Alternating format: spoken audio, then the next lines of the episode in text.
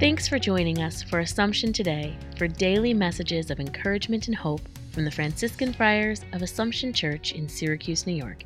Here's today's message. A reflection for June the 20th.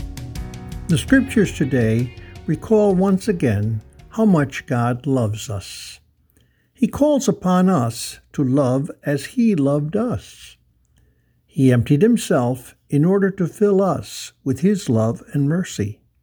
The perfection that He invites us to is to love as He loved.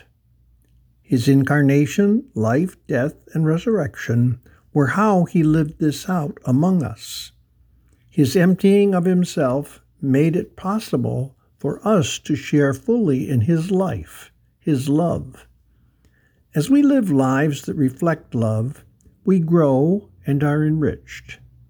As we live each day, we have the opportunity to experience this and to know it better. Lord Jesus, thank you for sharing your love and enriching me. Thanks for joining us today.